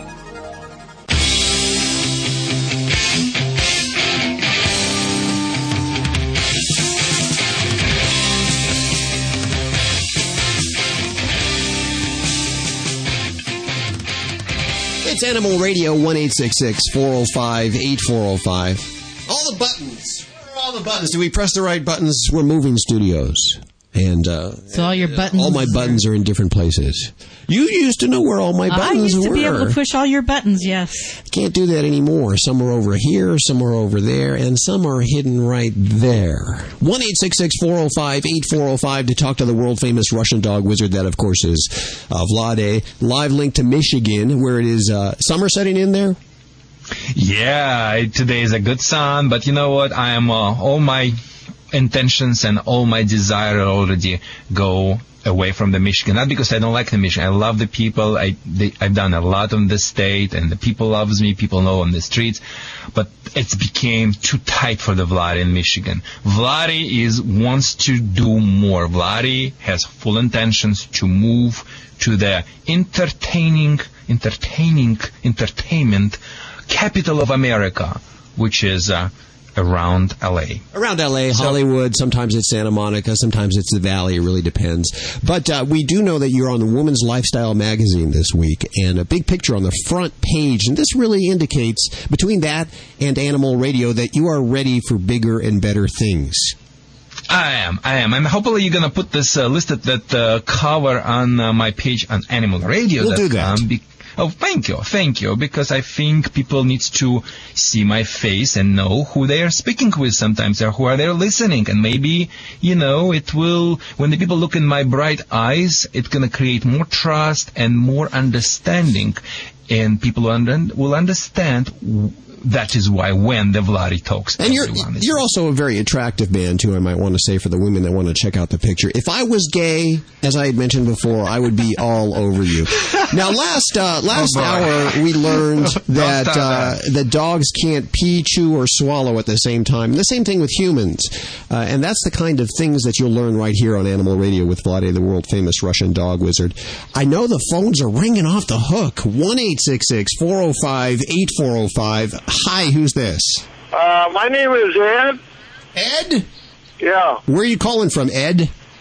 I'm uh, actually out in Northern California today. I'm a truck driver.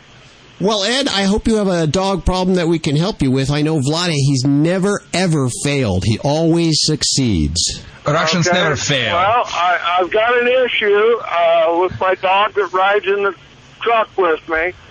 Okay, she's, go ahead, uh, Ed. She's a approximately two-year-old blue heeler.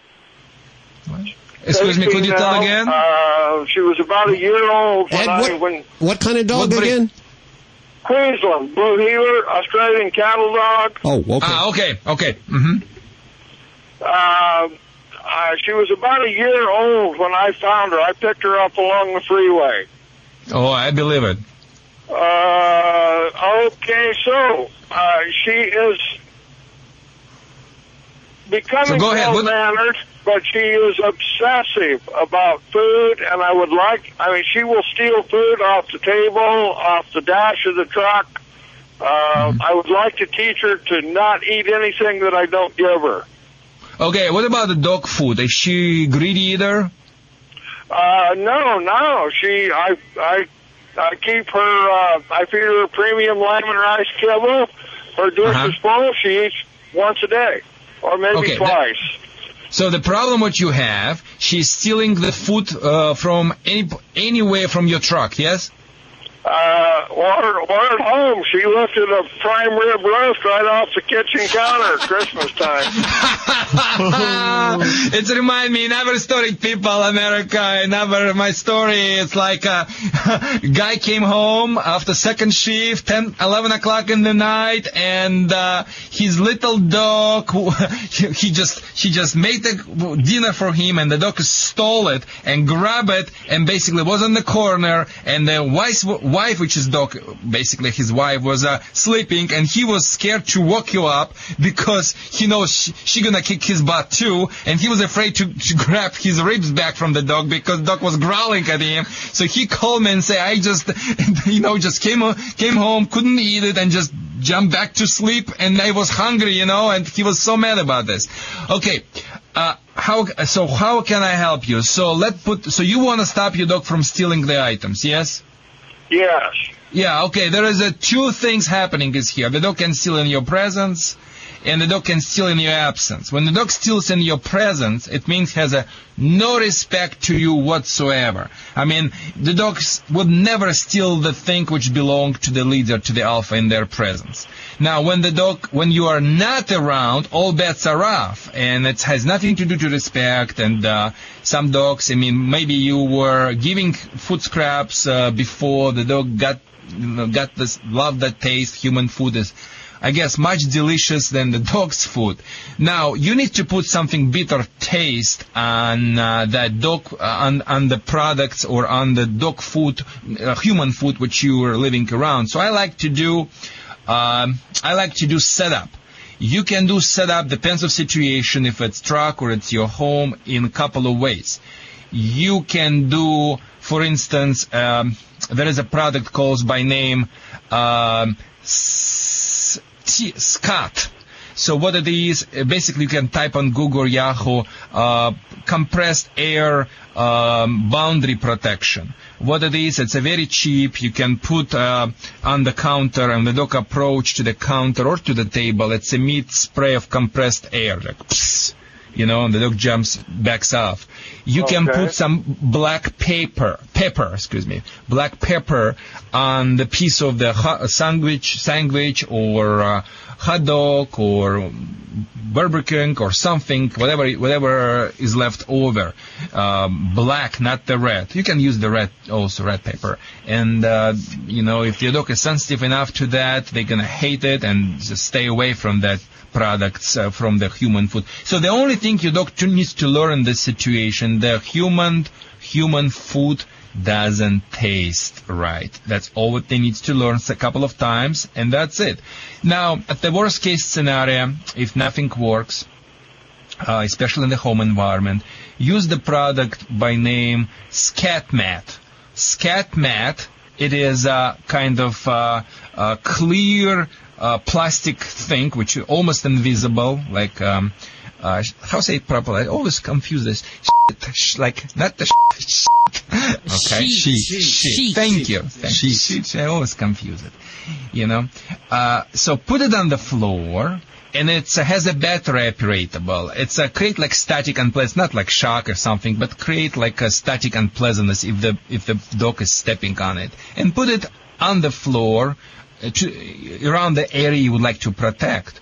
So the dog approaching and put the put the Burger King, put something or hot dog or something uh, at the table. The dog approach feels not pleasant, backs off, and uh, here is how you do it a couple of times. Uh, and like I said, another approach would be to put something unpleasant. I- Another another great thing you can use the substance by name MSM. You can get it from a health food store. MSM. That is organic sulfur. Going to be very helpful for your dog, especially for joints. A lot of people take them themselves, like me, um, to stay healthy.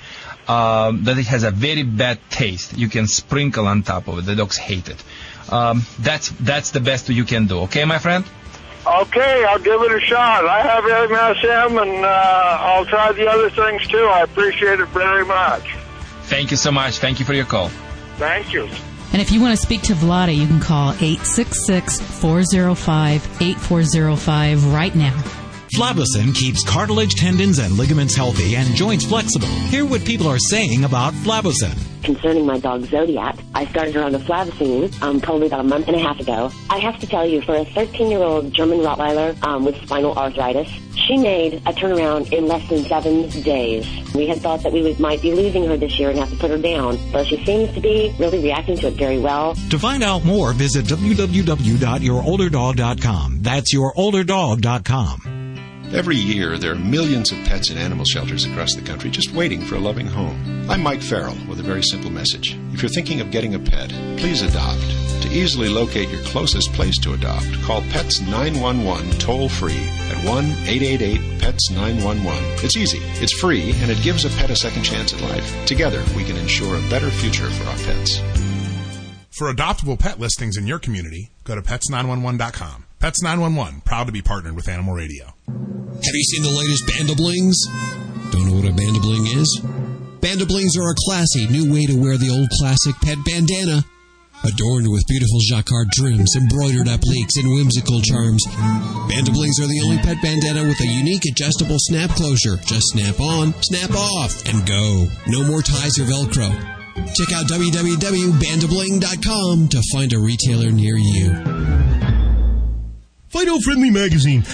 Perhaps you can do without it, but for kibble's sake, think of your dog. At last, a voice for us traveling canines. Until now, few have taken mobile pooches seriously. After all, who appreciates warm shelter and a comfy bed more than a dog? Fido Friendly, the travel magazine for you and your dog. a quarterly guide to Fido-friendly accommodations in the United States and Canada. Because if Fido ain't happy, ain't nobody happy. Subscribe at FidoFriendly.com. Your dog will thank you. Woof.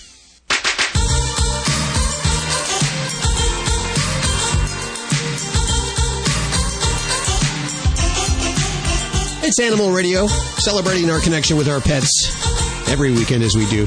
I don't know if you can hear the snoring in the background. During that last break, you could hear it. Boog, the studio cat, snoring in the background. I thought it was um I thought it was you. no, it wasn't me. A one eight six six. Very manly snore. It, it is a very manly snore. Hi, who's this? This is Linda. Hi, Linda. How you doing? I'm doing very well, thank you. Where are you calling from today? Uh, today I'm in Alabama. Where are you at in Alabama? Uh, I'm at a trailer repair place getting my trailer repaired. So I'm down down south on the coast, just crossed over the state line. Oh, okay, over by Mobile, right? Right, right. Yeah. If you go north of Mobile a little bit, there's a really great outlets area. Great. Yeah. Well, let me tell you about my Chihuahua. She is 15 years young. She Uh-huh. has a luxating patella. Uh huh. She has arthritis.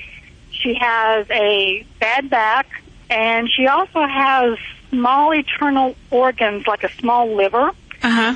And right now, the vet has her on Previcox for her arthritis, and she seems to be not getting better on this medicine.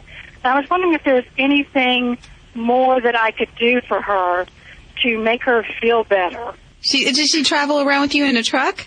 Oh, she hates to travel. Is she on any other medication? no, this is the only medication she is on. Well, um, you know what she's got. You know, as you know, she's got multiple problems going on, and, and they're all very they're very painful problems.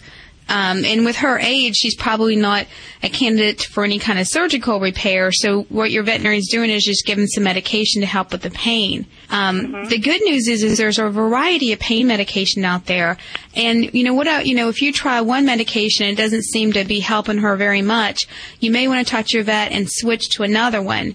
And with her age too, I would and her you know problem with her organs, it's always a good idea to have her blood work you know drawn while she's on this medication because it's going to be a chronic medication she's going to be on for you know forever pretty much. So you want to make sure that she's you know her blood work is checked before she started and you know and probably every six months just to make sure everything remains healthy. You know if this one doesn't seem to be working and she's been on it for about you know two to four weeks or so, it's, it's a good idea to go back to your vet and then maybe you know ask your vet to switch to something else and they may want to you know put her on something a little bit stronger and some things you can do for her to make her comfortable of course is you know make sure she has a you know heated heat on the joints helps too so giving her like a heating pad may help um, something nice and soft and try to keep her as comfortable as she can. You know little things like that can help. There are some um, herbal medications that some people will recommend. You know it's one of those things there's not really science behind it but anytime you give any medication to your pet you want to make sure you talk to your vet. But there's products like glucosamine that's been shown to help with um, with arthritis and even in people i know a lot of people that use it what they say it does is it helps cartilage repair itself and promotes healing of cartilage. So it may be something you might consider and, and talk to your vet about maybe putting her on that as well as putting on a new um, pain medication. And a little exercise is good, but just not too much with her. I mean, you know, she's, you know, you think of her as a senior citizen, you want to make sure that she's kept nice and, and comfortable, give her everything that she loves, treat her really well. Okay, all right. Well, thank you very much. I appreciate your assistance today. Thank you, thank you. Have fun in Alabama. Thanks a lot. It's a bit warm down here. Yeah, yeah. Okay. Thanks for calling, Linda. 1 405 8405. Hey, this is Sean Hayes on Animal Radio. Remember to spay and neuter your pets. Pets think and feel, but maybe not exactly as we do. When you think about it, we have no problems recognizing animals' emotions, or that many of their emotions are similar to ours. Why then do some people think animals have no feelings or thoughts? Well, I think it's important to note they don't always have our feelings or our thoughts. Just like we have different physical abilities, we humans cannot smell scent like a dog or see in low light like a cat. It would be incorrect to assume that animals have the same feelings in a particular circumstance as we would have. By placing human motives onto animals, you really can cause potential misunderstandings. Dogs are often judged to be guilty when they cower because you're standing over them chastising them for soiling the carpet. But this is not guilt, it's an expression of fear and submission in a reaction to your anger. We're coming to learn that the mind body split is a myth. Health and disease affect mental processes, which in turn affect health and disease. Chronic unresolved anxiety, for example, can harm your pet's health. Likewise, health problems can dramatically affect an animal's behavior. Look into their eyes and you'll see what others, blinded by their beliefs, have missed. And that is that animals have emotions as real and significant as our own. For the Veterinary News Network, I'm Dr. Jim Humphries reporting for Animal Radio. Celebrating our connection with our pets. From all across the globe, this is Animal Radio. And here are your hosts, Hal Abrams and Judy Francis. We'll go back to the phones in just a second with Dr. Jill at 1 405 8405. I want to remind you there's lots more at animalradio.com. We are streaming online 24 7 at animalradio.com. You can get your latest pet news there. You can also email us at yourvoice at animalradio.com. Our toll free lines, they're open up all week at 1 405 8405. Now, this hour's on call vet is Dr. Jill. Who's this? Hi, my name is Bill. Hi, Bill. How are you doing? Good. Where are you calling from today?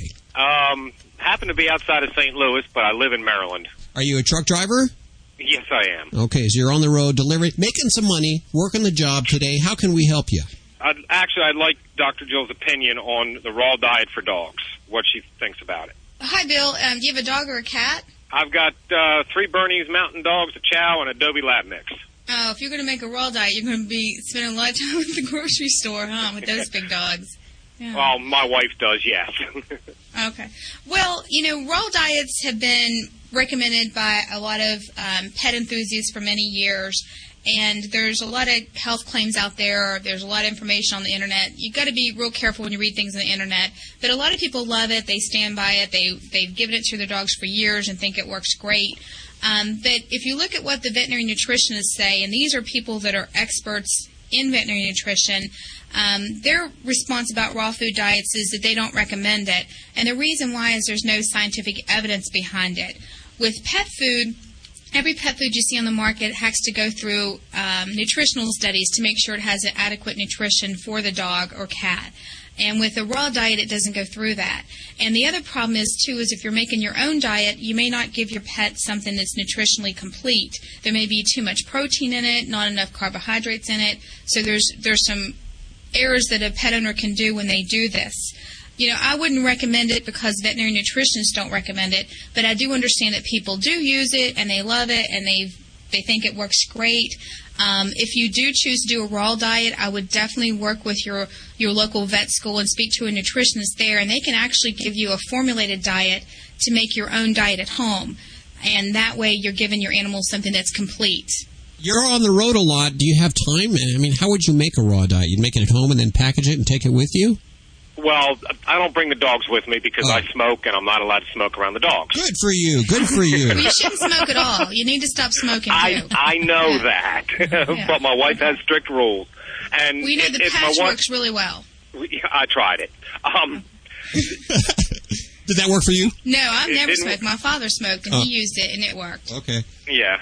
Well, my wife does do the the uh, raw diet. She does two breakfast mixtures. One is, and she switches them every other day. One is a a root mixture, and the other is more of a a leaf mixture. I call it a big bowl of slop, um, with, with with raw meat put on top of it. Actually, very little ground beef. It's usually chicken, turkey, or pork. Um, and then I think she does fish one day, which is the morning I can't stand because they all all the dogs walk around with fish breath. and then for and then for dinner, um, they eat raw chicken. And I was just I know a lot of vets don't like the diet. Some vets do like the diet, and we've seemed to have pretty good luck with it, especially with our Bernese Mountain Dogs. Um, if you're fam- familiar with that breed, they don't have the best Yeah, they're lifespan. huge. They're very cancer prone. Um, Mhm. and we had one that just died before Christmas at age 11. I've got another one that's going That's to be old. 11. The yeah, I've got another one. My male's going to be 11 the end of end of July. So, like I said, I was just trying to get your personal opinion on it. I, I heard the show the other day when I was driving down the road. I'd never heard the show before on the radio on the XM, and I listened to it, and uh, I did enjoy your comments. Um, but like I said, I was just trying to get a, a another opinion of it for my own edification more than anything else. I mean, You're from Philadelphia? no, I, I live just north of uh, Baltimore, Maryland. Oh, Baltimore, Maryland. Okay. Yeah. Well, if you um, if you call your well, the local vet school in Maryland is actually Virginia, Maryland, which is Blacksburg, Virginia Yeah. Tech. If you call they them, you can actually speak to an extension agent, and um, Mhm. and it's it's a free service that all vet clinic or veterinary colleges offer. And then you can ask them directly, and, and have the nutritionist give you sort of some guidelines on how to create a nutritionally balanced diet. But if you have two dogs that are you know 11 years old, and those giant breeds, you're doing something right. You just want to be careful though, because feeding them this, you know, the raw, you know, chicken could be a problem with salmonella and, and other type of bacteria. Right, right. Well, dogs can't get salmonella, but the, the humans can. You know, well, they're, know they're that. more resistant to it, but if they're aged and they have a little bit of immune com- um, compromise, they could. Mhm. But Yeah. um, they're considered to be more resistant than people are, but they still possibly could. And the, you know, a couple things can make them a little bit more um, resistant. You know, um, be more likely to develop problems. Right. Thank you, Bill, Okay. for your Well, what, call. is what does your wife make you for dinner? Um, leftovers.